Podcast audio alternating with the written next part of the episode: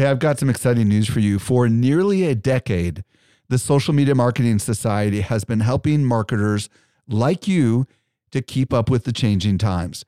This is our private community just for marketers, and the doors are open right now.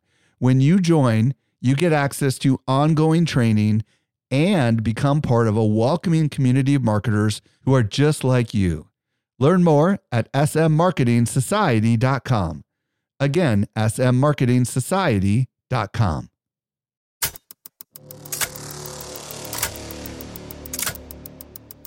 Welcome to the Web3 Business Podcast, helping you navigate the future of business. And now, here is your host, Michael Stelzner. Hello, hello, hello. Thank you so much for joining me for the Web3 Business Podcast brought to you by Social Media Examiner.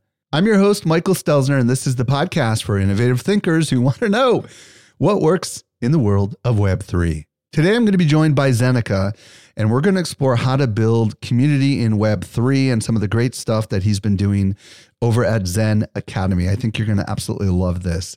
By the way, if you're new to this podcast, be sure to follow this show so you don't miss any of our future content. And I am at Stelzner on Instagram and at Mike underscore Stelzner on Twitter. I was recently at Social Media Marketing World and I had a chance to connect with some of our best customers.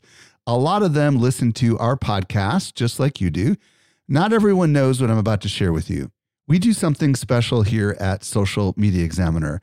The best of the best of the guests that you hear on the Social Media Marketing Podcast not only teach at our conference, but they're also part of our secret society called the Social Media Marketing Society.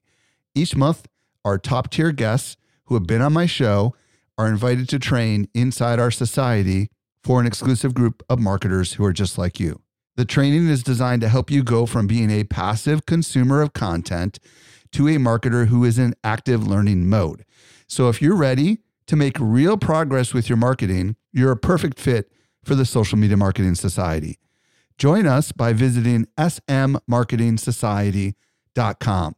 We've got a really big sale that is ending very soon, so don't delay. Again, visit smmarketingsociety.com and join today. With that, let's transition over to this week's brand new interview with Zeneca. Helping you to simplify your Web3 journey, here is this week's expert guide.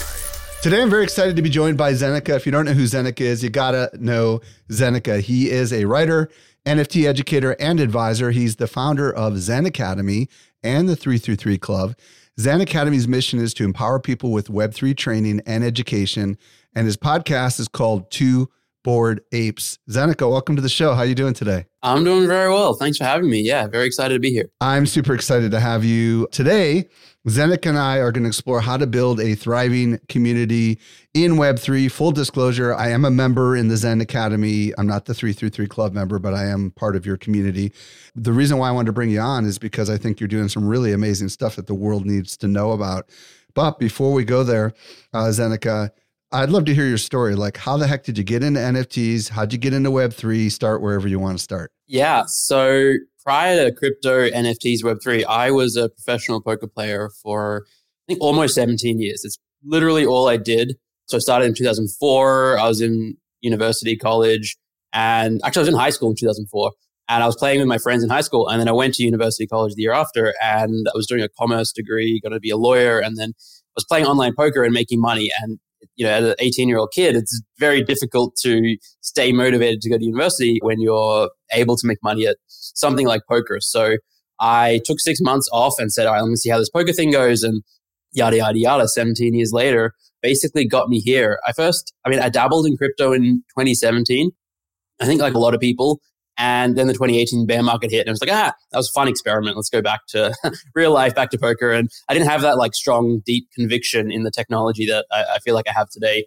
And then 2021 rolls around, and I had some friends who were they like stuck around. They were in crypto the whole time. You know, they saw what was happening with DeFi and what was happening with NFTs, and they started chatting about you know these JPEGs. And I literally thought they were getting scammed. Like they were paying tens of thousands of dollars for like images and that like, digital image. It just did not make any sense to me.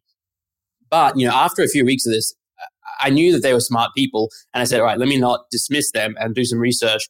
And that's when I really started falling down the rabbit hole. And yeah, it's basically haven't looked back since. Okay, so professional poker, gotta ask, can you actually make a living still just playing poker? I mean, like you were legitimate. People can. Really? I probably couldn't. I'm like not compared to like the competition. I like, yeah, I, I wouldn't suggest, uh, I wouldn't think that I could, but there are tons of people out there still making a living playing poker. Okay, so it's 2021. Your friends tell you, hey, um, you should come back into the crypto world and you got to check out these things called NFTs. So tell us a little bit more of the story. Did you buy some NFTs? And then how did that ultimately lead to you founding ZenAcademy? Yeah, it took me a while to buy my first NFT. I mean, I was, I didn't know what MetaMask was. Like, I, I didn't know how to get even ETH into a MetaMask wallet or, or pay. For, I, I was very, very, very green.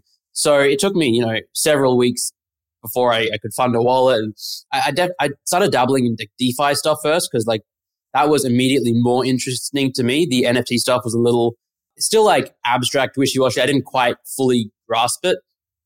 And so it's probably like a month or two of DeFi. I traded like some random coins for like three, four weeks, and that was crazy and high variance and not not the best. But eventually, they started talking about more and more NFT projects, and I was like, all right, let me let me pay more and more attention. I didn't even know like where to go to like look to mint an NFT. Barely knew knew how to use OpenSea. And, and basically, whenever they suggest like mentioned a project, we had like a, a group chat, a WhatsApp chat. I'd be like, all right, let me go buy one or two of these. And I did that, and like the first like bunch of them didn't go anywhere.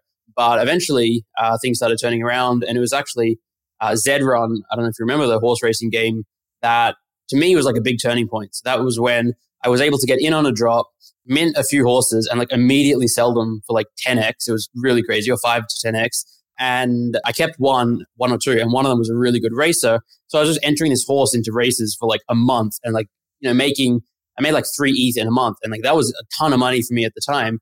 And yeah, I was just joking around going like, I went from professional poker player to digital horse trainer. And it's like, this is a crazy, crazy life trajectory. Anyway, six months of like doing more of that, degening, flipping NFTs, buying stuff. And it was going well. The market was hot. And so like I was really enjoying that to an extent. I started creating uh, content. I started writing a newsletter. I, I just love writing. And I, I, feel like I learn better if I have to write something and explain it. So it, it was just like a perfect match for me. I started writing Twitter threads and it all just started like blowing up. I think, you know, part of it was right place, right time. Very few other people creating content in the space then. When was that? Just so we have a. Context. It was around June 2021. Okay, so this is right around when Gary Vee had launched VeeFriends or something like that. Yeah, it was like a month after that, and that's when I started.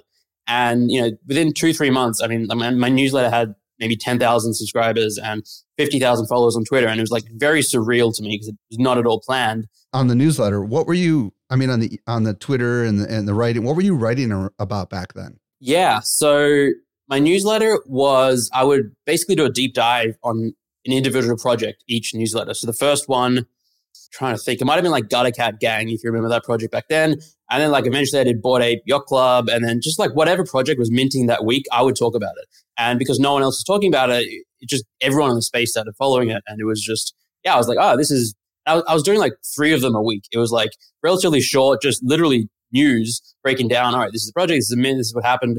And yeah, just totally blew up. And then it evolved into something else today. But that's my newsletter and my Twitter.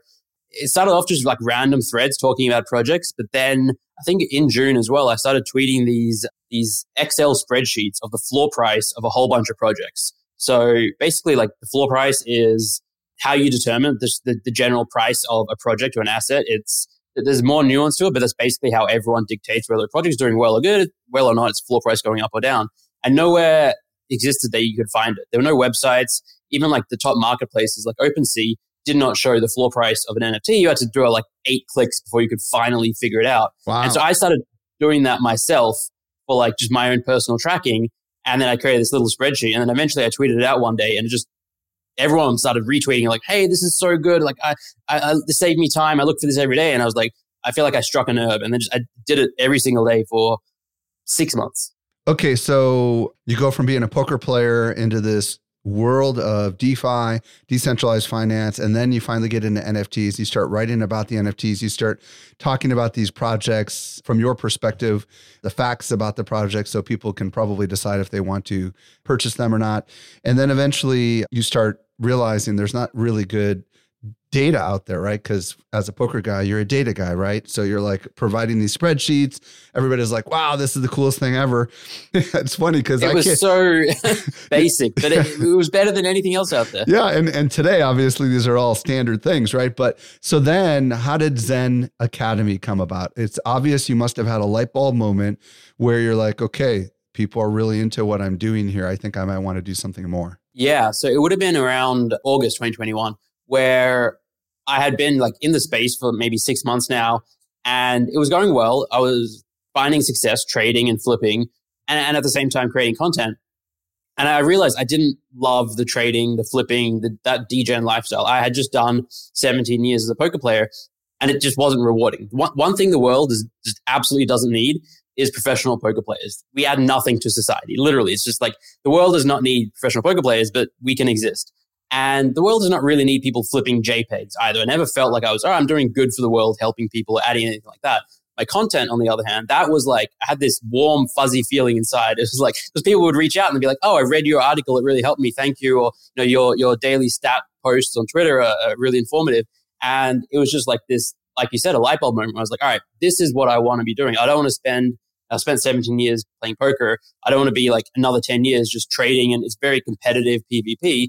I've, I've got a good thing going here with content, seems to be helping people. I seem to be good at it. I like doing it and I can potentially make money from it. And so all those things combined, I was like, all right, let me take a step back from doing trading and lean more into the content. And that's when I started thinking about like monetizing because if you're going to make it your entire career, you, you want a, a, a income stream.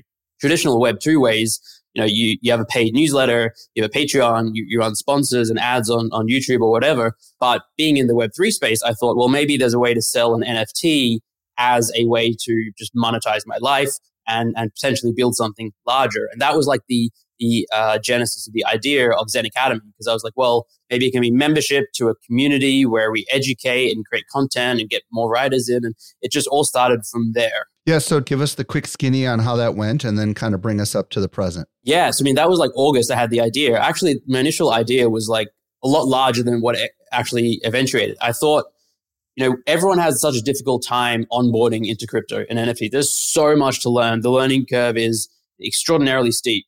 And I thought, well, wouldn't it be great if there was like just a one stop shop that, like, you know, we all have friends or family members that, you know, especially during the bull run, they come to us and they're like, crypto is on the news all the time. Should I be getting into Bitcoin? Can you tell me? And, you know, you, take a deep sigh, especially this is the 20th time that has happened. And it's a lot. You have to explain a lot of complicated stuff to get them up to speed. And even then, it's extremely risky. I was like, what if we could all just send people to one place? What if that place was ZenAcademy? It like had a timeline of what happened and what a blockchain is and all that kind of stuff. And so I got really excited by that idea. And then I realized like how monumental of a task it is to create that sort of experience not just create it, but keep it updated because the space is changing freaking every day. And so I put a pin in that like, monstrous idea and I said, well, let me just go back to basics. And what if I just literally start with an NFT that is access to a private Discord server where I will hang out and communicate with people, we'll learn together and like we'll just build from the ground up. And I don't know, like I literally had no roadmap, no plan. I said, I don't know where this is going to lead. I just know that I want to be full time Web3, full time NFTs, creating content, educating, and we'll take it from there. And that was like, that's the way that we launched. We launched in November 2021 with an open edition, basically meaning that people could mint however many of these tokens as they want. It was 0.033 ETH mint price. It was like 120, 150 dollars at the time. ETH was very high, the good old days. And yeah, it was open for two weeks. A bunch of people minted, and that was like the start of ZenAcademy. I should say, in parallel to all of this, the 333 Club uh, I also launched. So basically, when people could mint, they could choose between two tiers, two options. Uh, everything I've been talking about right up until now has been ZenAcademy, the Genesis tier. The you know, there are eight thousand tokens minted. It's a large community. The three three three club was sort of my idea where uh, I thought maybe a smaller community would be more impactful and meaningful. And I had like a lot of people coming to me to like ask me to be an advisor or consultant for their projects. Which is kind of crazy given, you know, I was only eight months into the space or something, but it moves fast. And I thought, well, maybe instead of like, I could realistically be an advisor for like three people at once or something like that. What if I create a community where, you know, I, I make my calendar available X hours a month to community members and teach them and work with them and they can then work together. And, and so be much more, it was very much targeted towards founders and builders and had a much higher price point, 3.33 ETH, which uh, was very significant at the time. And yeah, so they both launched. And then, you know, for several months, it was very much, you know, trying to figure things out. Again, no roadmap, see what works, see what doesn't.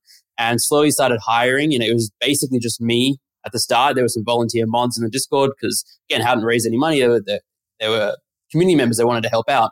And then over the course of 2022, basically scale the team up to 20 ish people. I think seven full time, the rest part time in one extent or another. Uh, people coming in to help with marketing, community building, events, content creation, YouTube, all sorts of other stuff. It's just been so much fun building the team over the year and a bear market, but it was like, it was, I was enjoying the bear market because we were building so much through it. Well, folks, and I can tell you, Zeneca and what ZenAcademy is doing is absolutely phenomenal and it's super exciting. And clearly, community has been the core of really what you've built. You know, you said you have, well, how many members would you say total? About 8,000? Is that what you think? So, in terms of unique token holders, there's probably around five, five and a half thousand there. Okay. But we have a large Discord where there's free members, so there's tens of thousands in there. So, this is, first of all, a story that I wanted to spend a little bit more time on because folks that are listening, if you aren't familiar with Zeneca, you will be because of the work that he's doing. And I'm super excited about it. My next question is community. You know, in the beginning, it was content for you, right? In the beginning, it was content that you're publishing probably on Substack or Twitter. And then eventually it's about token gating a special community, right? And I would love you to kind of explain to people that are listening that are maybe interested in doing something in the world of Web3 why community is really critical in Web3. Yeah, it's it has basically almost become a buzzword and almost trite in the space. Everyone, especially last year, was using community all the time to like sell products and say, "Oh, we're doing it for community." And obviously, some people hijacked the word and, and did things that were not exactly amazing. But the, the reason community has become such an important word and topic, I believe, is because for the first time, really ever, the blockchain technology and NFTs allows communities to form where the members have ownership and like an, an actual financial stake, an emotional stake, more like having ownership gives you more of an emotional stake in the entirety of the community. So in the past, we've had, you know, communities have existed since the dawn of time, since humankind, online communities have existed for decades, you know, online forums and Facebook groups and, and gaming guilds and all that kind of stuff. But only when NFTs really came along could the community members have like financial incentive. And that, that creates this beautiful symbiotic relationship and flywheel where the people that maybe create the community are incentivized to do good things. So people want to join the community. People in the community are incentivized to strengthen the community. So new people want to join and like the entire thing can grow nicely together. It's, it's again, not without pitfalls. There's a whole tons and tons of projects that are just like Ponzi schemes where it's like the greater fool theory where people are like, well, I'm going to be in the community to find other people to come and buy my token and I'm going to leave. But the essence is, you know, if you do it right, you can really empower people to, you know, and, and incentivize them in ways that wasn't really possible prior to, to Web3. Do you feel like community has really been the key to your success outside of your content, of course? I mean, like as far as the next level of what you're trying, did you hire from within the community? Was that was that where you found a lot of your hires? Literally every single hire came from. I've never looked at a resume, a CV. I've never. It was every single person came from within the community. So, like to me, that is it's everything. It's the lifeblood of what I do. I, I don't think I would be anywhere near as successful as I am today, whatever success it is, if it wasn't for the community that had formed around like you mentioned content. It's definitely started with the content and like there's a distinction here between like an audience and a community. It definitely started more at an audience where I was writing in like at people, but then, you know, the community formed around that content and started engaging and interacting with each other. And if I can, you know, empower them and amplify that and support that in some way, I think it's it's just it's a really beautiful thing. I'm inspired by your story, and I would love to dig in a little bit on how we can, how anyone who's listening, because we've got creators, entrepreneurs, marketers working for big, small companies, individuals that want to leave corporate world and go off on their own, obviously all the artists and creators. And they're very interested in community. Maybe they know their craft. Maybe they're really good artists, or maybe they're good content creators, or maybe they're good marketers, but they don't necessarily understand how to build the kind of community that you've built. So let's start with like how, what do you recommend?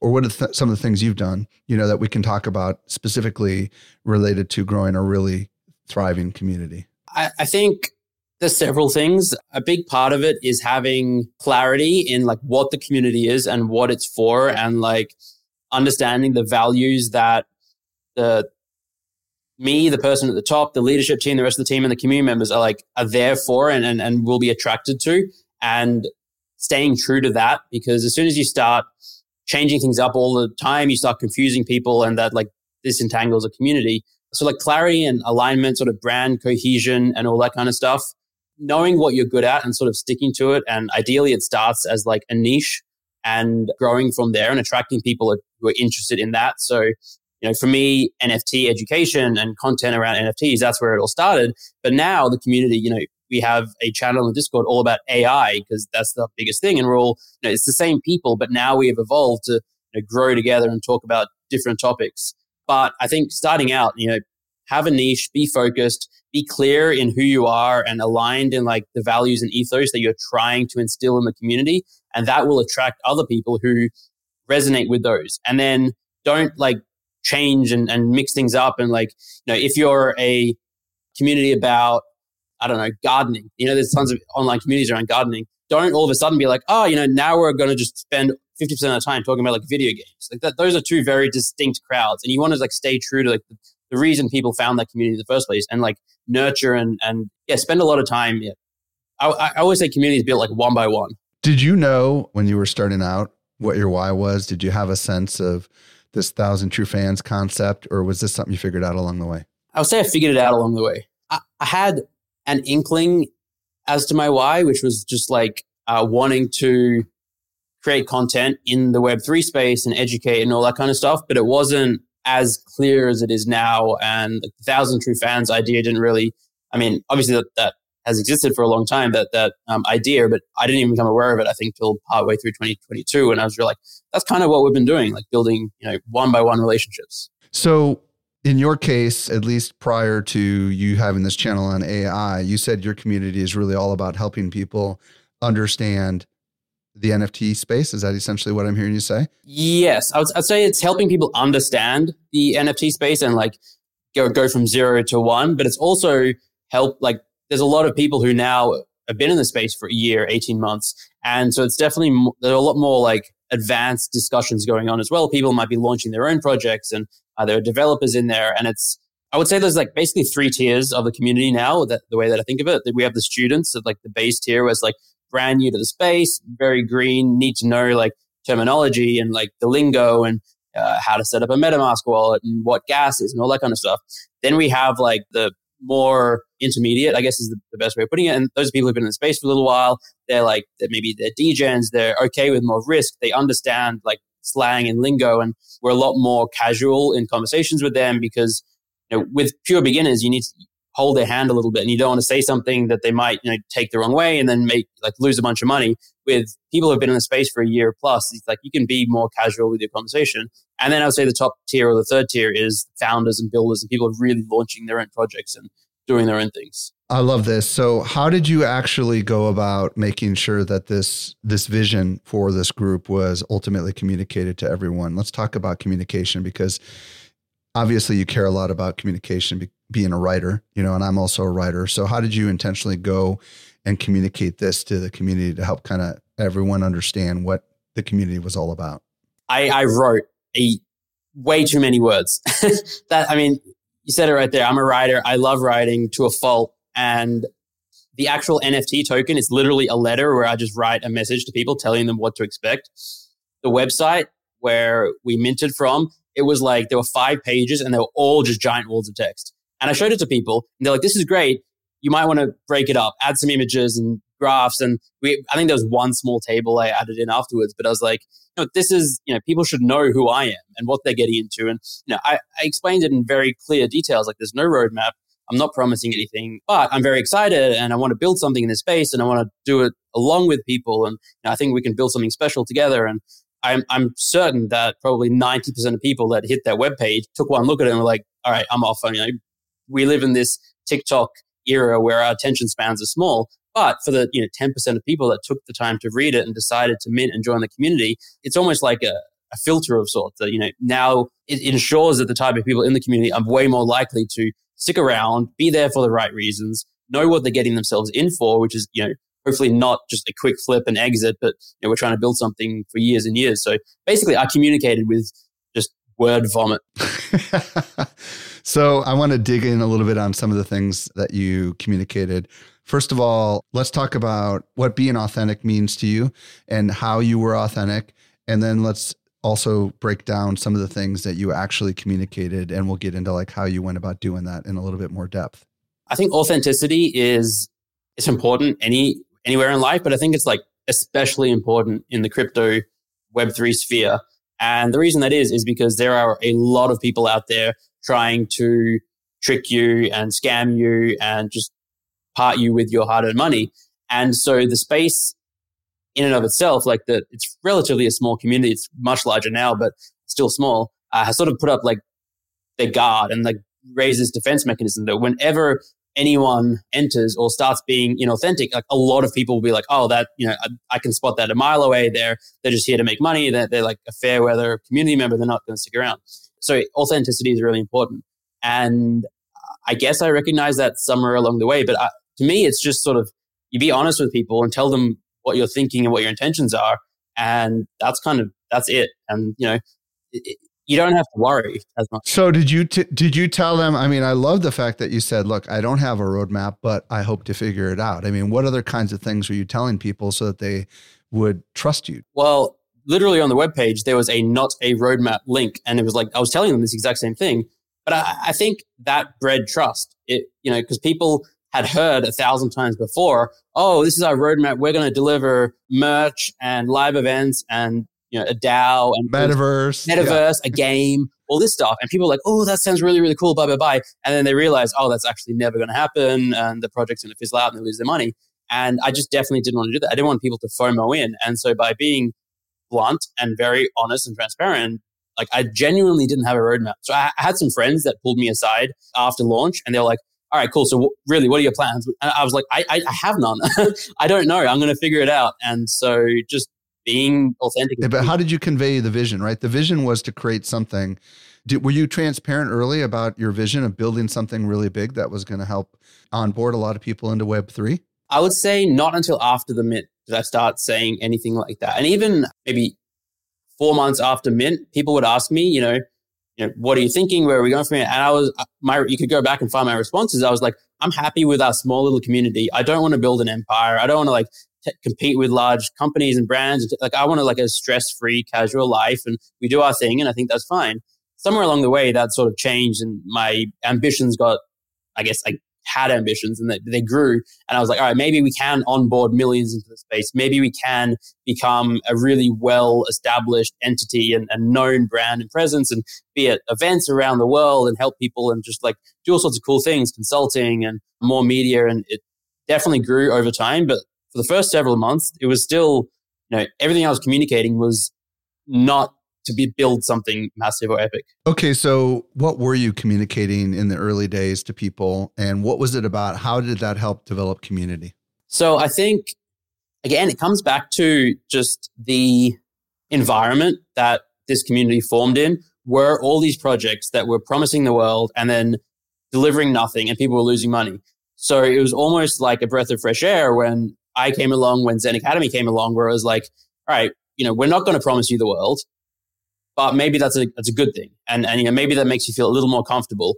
And again, it did not attract probably ninety percent of the space who wanted that quick money and flip, but another filtering mechanism so that the people that were like, all right, I, I resonate with this. This is a more practical, pragmatic, logical approach. I'm okay with paying whatever it was. You know, the, the basic pass is not even that expensive. Uh, 0.03 ETH for a lifetime membership to whatever I build. So if you get a year out of year of value out of it, it's probably worth it, and everything after that. So there are enough people that were like, all right, I'm gonna I'm to take a punt on this and basically a leap of faith that something meaningful will be built. And if not, well, that's life sometimes. Yeah. Okay. So you started communicating via your Substack newsletter, your Twitter spaces, your Twitter threads, your letters from Zeneca.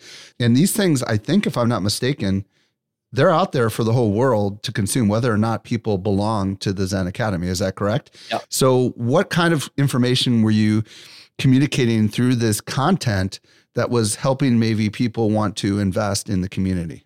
Yeah, a wide variety of stuff. So, uh, this was still when I was doing my daily Twitter threads and posts of like floor price stats. So, there were a lot of people that would write to me and be like, hey, I, I just want to send you a tip or if you had, you know, I, I want to pay you for this service is really valuable. And so there were certainly some people that bought the token just as a way of supporting me for the work I had already done.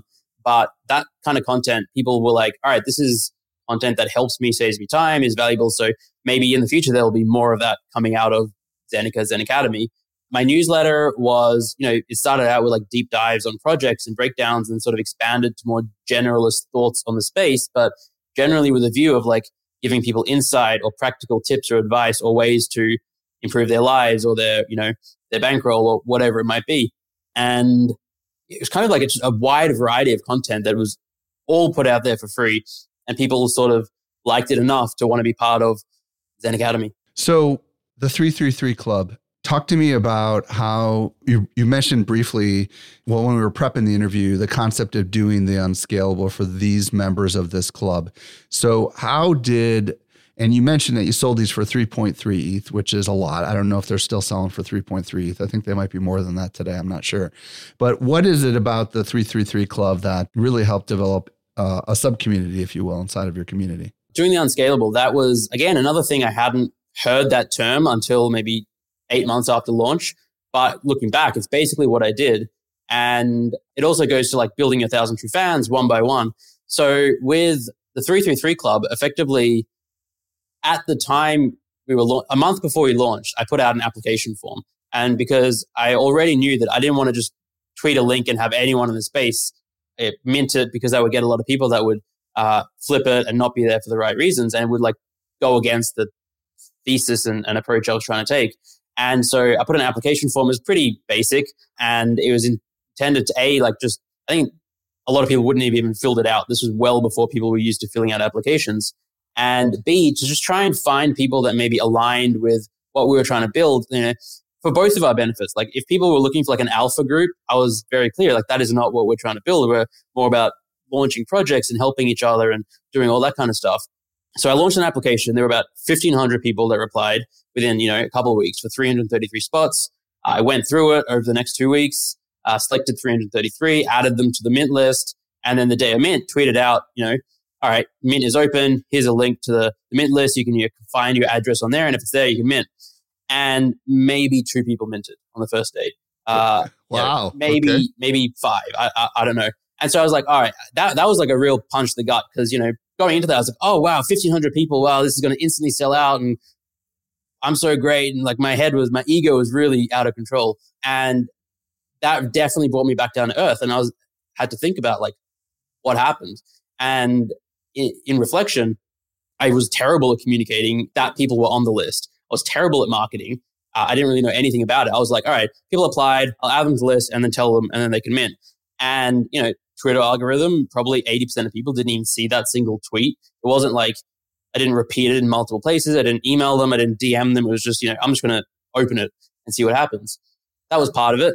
Another part is it was like a month between when people applied and the mint, the market had changed. You know, we're entering a bit of a bearish phase. ETH was at all time high. Gas was really high. So a lot of people may have changed their mind and did change their mind. They didn't want to mint anymore.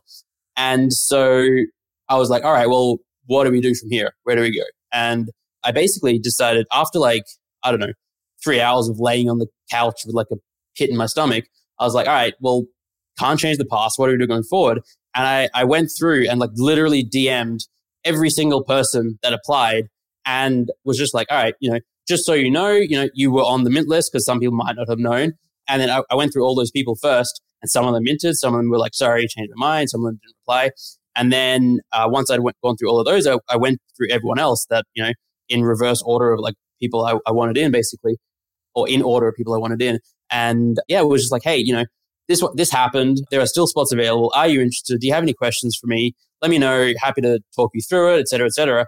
And it literally took like four months to go through a thousand plus people DMing every single day for a few days. And then maybe I take a week break here and there. And Twitter DMs are a nightmare to manage. It was it was chaos. But that was like one by one building a community and like every know slowly built up momentum. And then yeah, once you get to 100, 150, 200, then people are like, oh, and, and the floor price was an interesting dynamic occurred where people could mint for 3.33 ETH, but the secondary market they were selling for like six, five, six, seven ETH. Because a few people went through that whole process, minted, and then you know either they their only intention was to flip it or it wasn't what they wanted or whatever. So a few had sold, and so then there was this like interesting dynamic where if I accepted someone, it was like an instant opportunity they could go and sell it if they decided and make like a five thousand dollar profit or an eight thousand dollar profit.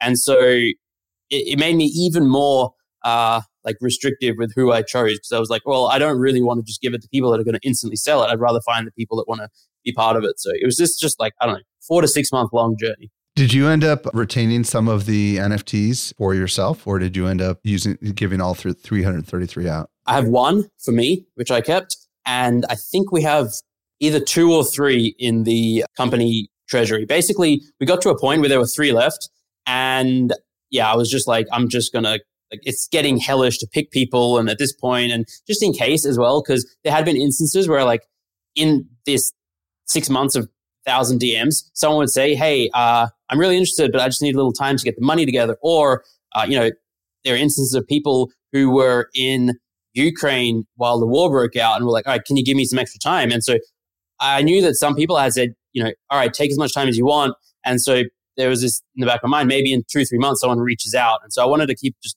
a few in those circumstances, but I think we still have all of them. No one actually ended up reaching back out.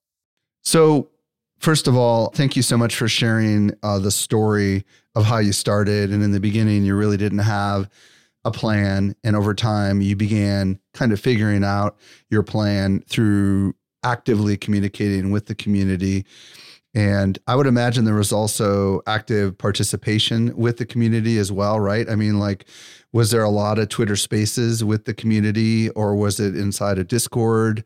How it was more in Discord. You were yeah. okay, so you were using the Discord stage to do a lot of whatever they call it live live audio. Were you showing up there every week or how were you doing that exactly? Yeah, well in the early days I with the 333 it was like I think once or twice a week we'd have a, a audio call in Discord and just ca- we had two actually. One was casual. we had three. One was casual chats. One was uh, a three through three member would like pitch their project and present it to the rest of the community for like feedback and ideas and that. And then there was one maybe every few weeks that was more of like a I think town hall is what people refer to it, where that's like I tell people like where the project is, what our plans are, or whatever plans we may have had, ask for feedback, and they can ask questions. And so there's a lot of back and forth with the 333. With ZenAcademy, it was less in the sense of like audio spaces where we communicated. It was more like every now and then I'd make an announcement and then like be in the text chats replying to people and, and chatting with them that way. Did you have a lot of volunteer moderators inside the Discord that were helping kind of nurture community, or were you doing any other activities ongoing inside of the Discord to kind of make people that had because it sounds like you said you have tens of thousands of people in the discord that don't hold the nft so was there certain stuff that was going on for those nft holders inside the discord that the rest of the discord your members didn't get? Yeah so basically the, the way it was after launch was that so we had the discord prior to launch as well prior to when there was an nft and sometime in october i, I basically closed the discord and like to new members and gave everyone that had been in there prior to October, uh, a special role, OG role. And I was like, you can stay in the Discord, you know, forever effectively. And I'm not going to like make you buy a token to stay somewhere you've already been hanging out. But new members would have to either buy a token or we came up with this idea where uh, we would give read only access to free members. So if you couldn't, because I knew that people maybe couldn't afford or justify, especially if the token price went up over time. I've always been at odds with the idea of like gating educational content. So I was like, I want to make as much of it as free as possible for everyone. And I, I had so many people tell me not to do that. they were like, you know, it takes value away from the people who bought the token, and maybe people aren't comfortable with people, just people being flies on the wall. And we've gotten to the point now where that model has changed, and it is there are large parts of the Discord that you have to have a token for, but we've built out the free member area more and more. And yeah, anyway, to get back to your original question, a lot of volunteer mods, I think we had like 10 to 15. Again, before the mint hadn't raised money, it was all volunteers. And then in December, so we minted in November. In December, I took all the royalties that we earned that month and I believe it was all the royalties that month and like split them evenly between the mods as like compensation. And I think in January is when I went through and like you know, some mods were like they were turning up once a month or once a week, and then some were like there all the time. So I was like, all right, I found you know the eight to ten that wanted to stay and I thought were being the most value additive and, and hired them. So let's talk about some of the things that you've done related to uh, micro communities and also your social growth initiative. Yeah, so I've been thinking about this a lot more recently, where for the most part, up until like the last month or two, ZenAcademy has grown as like one giant community, and the 333 Club within that is like a, a smaller sub community. And that's kind of good and great, but I think that there's a lot of value in micro communities where it's, you know, instead of thousands of people or even hundreds, you, you can get 10, 20, 50 people together and empower them in some way to make them feel like they're getting value, actually give them value, make them feel more connected with other community members as well as with the community at large, and then go out there and you know spread the word if they so desire, or just get a better experience out of it. And so one thing we'd started, I think, three four weeks ago was know there there are a lot of people in Discord that want to grow their Twitter following or just uh, an audience, uh, a newsletter, and just general social media growth strategies in one way or another. And there were just occasional questions here, there, and everywhere. We decided, well, let's create a whole section of the Discord where the focus is on social growth and just really empower the community members to like help each other out and like we would be there to help them. And it, that was like really well received. And then a week ago, I started a 28 day challenge in the Discord where every single day I basically post a call to action, share some information about how they can maybe improve their social media presence, like your Twitter bio or finding your niche or thinking about who you're writing for, and then to share that in the chat with other community members. And like that every single day gets people coming back into the Discord, reading what other people are up to, and like gets just really strengthens the community, I think. And so I want to do more of those micro community initiatives going forward. You did a burn mechanism with your original NFT where people get Zen chests, which I happen to have one of those. And we're going to be able to burn the Zen chest to get a profile picture NFT project, right? Is the PFP going to be the membership to the community moving forward? Yes. And what and why did you decide to do that? Yeah, I mean that's a really good question. The, the PFP will be the membership. So we had the ZenAcademy Genesis token minted in November 2021, and then about four months ago, people could burn that for the Zen chest, and then in a couple months, people will be able to burn that for the PFP. The utility remains exactly the same across and the maximum total supply of those will always be 10,000 maximum. So yeah, it's effectively the membership token. The reason we decided to do a PFP and like take these extraneous steps to, you know, change from the original token was, and, and when we first launched, I was very intentional in not wanting to do a PFP because I said, you know, there's a million PFP projects out there. The space does not need yet another one. Let me just do a membership token. It's going to serve our purposes. But over the course of, you know, the year after we launched, a lot of community members said they would love a ZenAcademy PFP because they want to represent ZenAcademy and like, like identify as a ZenAcademy member on social media to be able to like show others and have other people find them.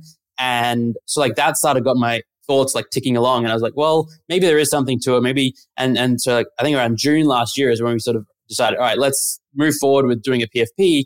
And then it was many, many months of how do we do it? How do we go from the original tokens? Do we do an allow list, a mint? Do we? And and one thing we didn't want to do was expand the community size because so many projects in the past have like they have ten thousand and they launch another ten thousand and then the price of everything crashes and no one loves it and it's just like it, it's not really needed. And I didn't feel like we needed additional tokens. I think rewarding existing members with a PFP and then maybe new members will join was basically the approach that we took.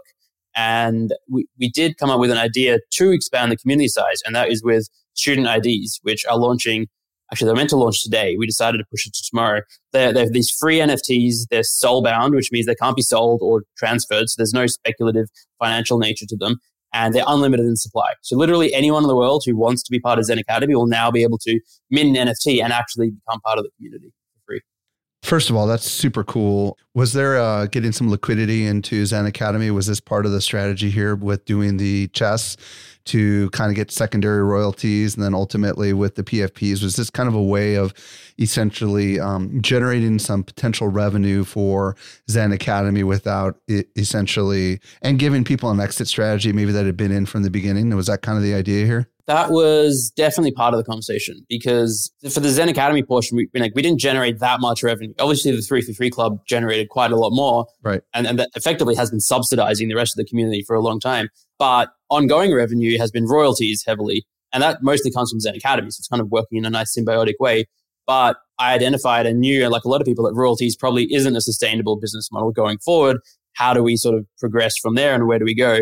And came up with a bunch of ideas. One was the PFP, a, to generate more activity and some more secondary market volume for royalties, but also our plan is to withhold a thousand tokens. We've, we've got a thousand tokens that we're going to sell somehow to the community. This part is still TBD. Maybe probably some sort of application where people can buy at a discount, like a scholarship system, something like that to generate revenue. But also we're exploring membership subscription models where people could potentially activate their student ID and get like, instead of buying a token for a lifetime membership, they can get a monthly membership or a yearly. I think that there's some cool things we can do there that I'm really excited about. And we have some other like we're now exploring like you know sponsored content and ads and uh, all the traditional Web two stuff, which you know we hadn't really done until now. Now it's like, well, all right, probably should be doing that because good revenue streams. Yeah, this is the part that really I'm excited about. You know, entrepreneur to entrepreneur is that you've got some big plans. I mean, like I've seen your table, right? Your little chart thing. And yeah. I think there was like a consultancy in there. And I think there was like all sorts of different stuff that you hope to build, right? And what I think is so exciting about folks that are listening right now, Zeneca is very humble, but he is also a guy that keeps on the cutting edge of what's going on. He's a regular on Carly Reilly's weekly wrap ups with overpriced JPEGs, often talking about the state of the marketplace. You've been advisors to some big projects in the past, like Blur, and you've got your hands in a lot of things. And and I think that it's super exciting to kind of see where you're going to go because it's clear to me that you're building a media empire. And what's cool is uh, that was never your vision, I don't think. And somewhere along the line, somebody inspired you and said, Bro, look where you can go. yeah, you're, you're, exactly right. It was not the immediate plan or vision. And even well after launch, it wasn't the plan. And it's funny you say media empire because as we were putting together that flow chart or like that org chart rather of all our plans, there's consulting, there's live events and retreats and all sorts of other stuff that we want to do somewhere around then, someone asked me, maybe on a, a podcast or something else, we're like, what kind of, like, what is ZenAcademy? What kind of company is it? What kind of, uh, and I was like, we're actually a media company. If, if I really think about it, content is the core of what we are. Everything stems from that. And yeah, now we've sort of like double, triple down on the content. Now we're trying to release more courses, books, ebooks, guides, all sorts of stuff. Again, trying to do as much of it as possible for free, but exploring paid options because, well, bills to be paid. folks that are listening that are, have followed me for more than a decade on uh, the Social Media Examiner and Social Media Marketing Podcast side, it just goes to show you what a very small group of people can accomplish, right? Like 5,000 active members in your community is not huge, right? But but their their vested interests in seeing you succeed because of the nature of Web3, which I think is so fascinating. Zeneca, we could go on for a long time, but tell everybody where they can follow you on your preferred social platform I know you're doing a daily Twitter space. Maybe we want to talk about that and also where they can learn more about ZenAcademy, the student IDs, and all that fun stuff. Yeah, absolutely. So Twitter is where I'm most active at Zeneca. I actually just got that ad account like a week ago. So that's where you can find me there. For the daily Twitter space, just started a week ago. Monday through Friday, 3.30 p.m. Eastern. We go live. It's a one hour show. It's education is the primary focus, but we have fun with it. It's just, yeah, definitely recommend checking out. Would love to have you there. And everything ZenAcademy related, zenacademy.com is, you know, you can find, you can claim your student ID there. Presumably when this goes out, we'll launch it tomorrow if all goes to plan and uh, find all our other links out there. Zeneca, thank you so much for coming on the show and answering all my questions. I'm really excited to see where you're going to go. Thank you so much for having me. This was, this was really fun. Hey, if you missed anything, we took all the notes for you over at socialmediaexaminer.com slash W62. And if you're new to the show, be sure to follow us. And would you let your friends know about this show? I'm at Stelzner on Instagram and at Mike underscore Stelzner on Twitter. This brings us to the end of yet another episode of the Web3 Business Podcast. I'm your host, Michael Stelzner. I'll be back with you next week. I hope you make the best out of your day and may Web3 continue to change your world. The Web3 Business Podcast is a production of Social Media Examiner.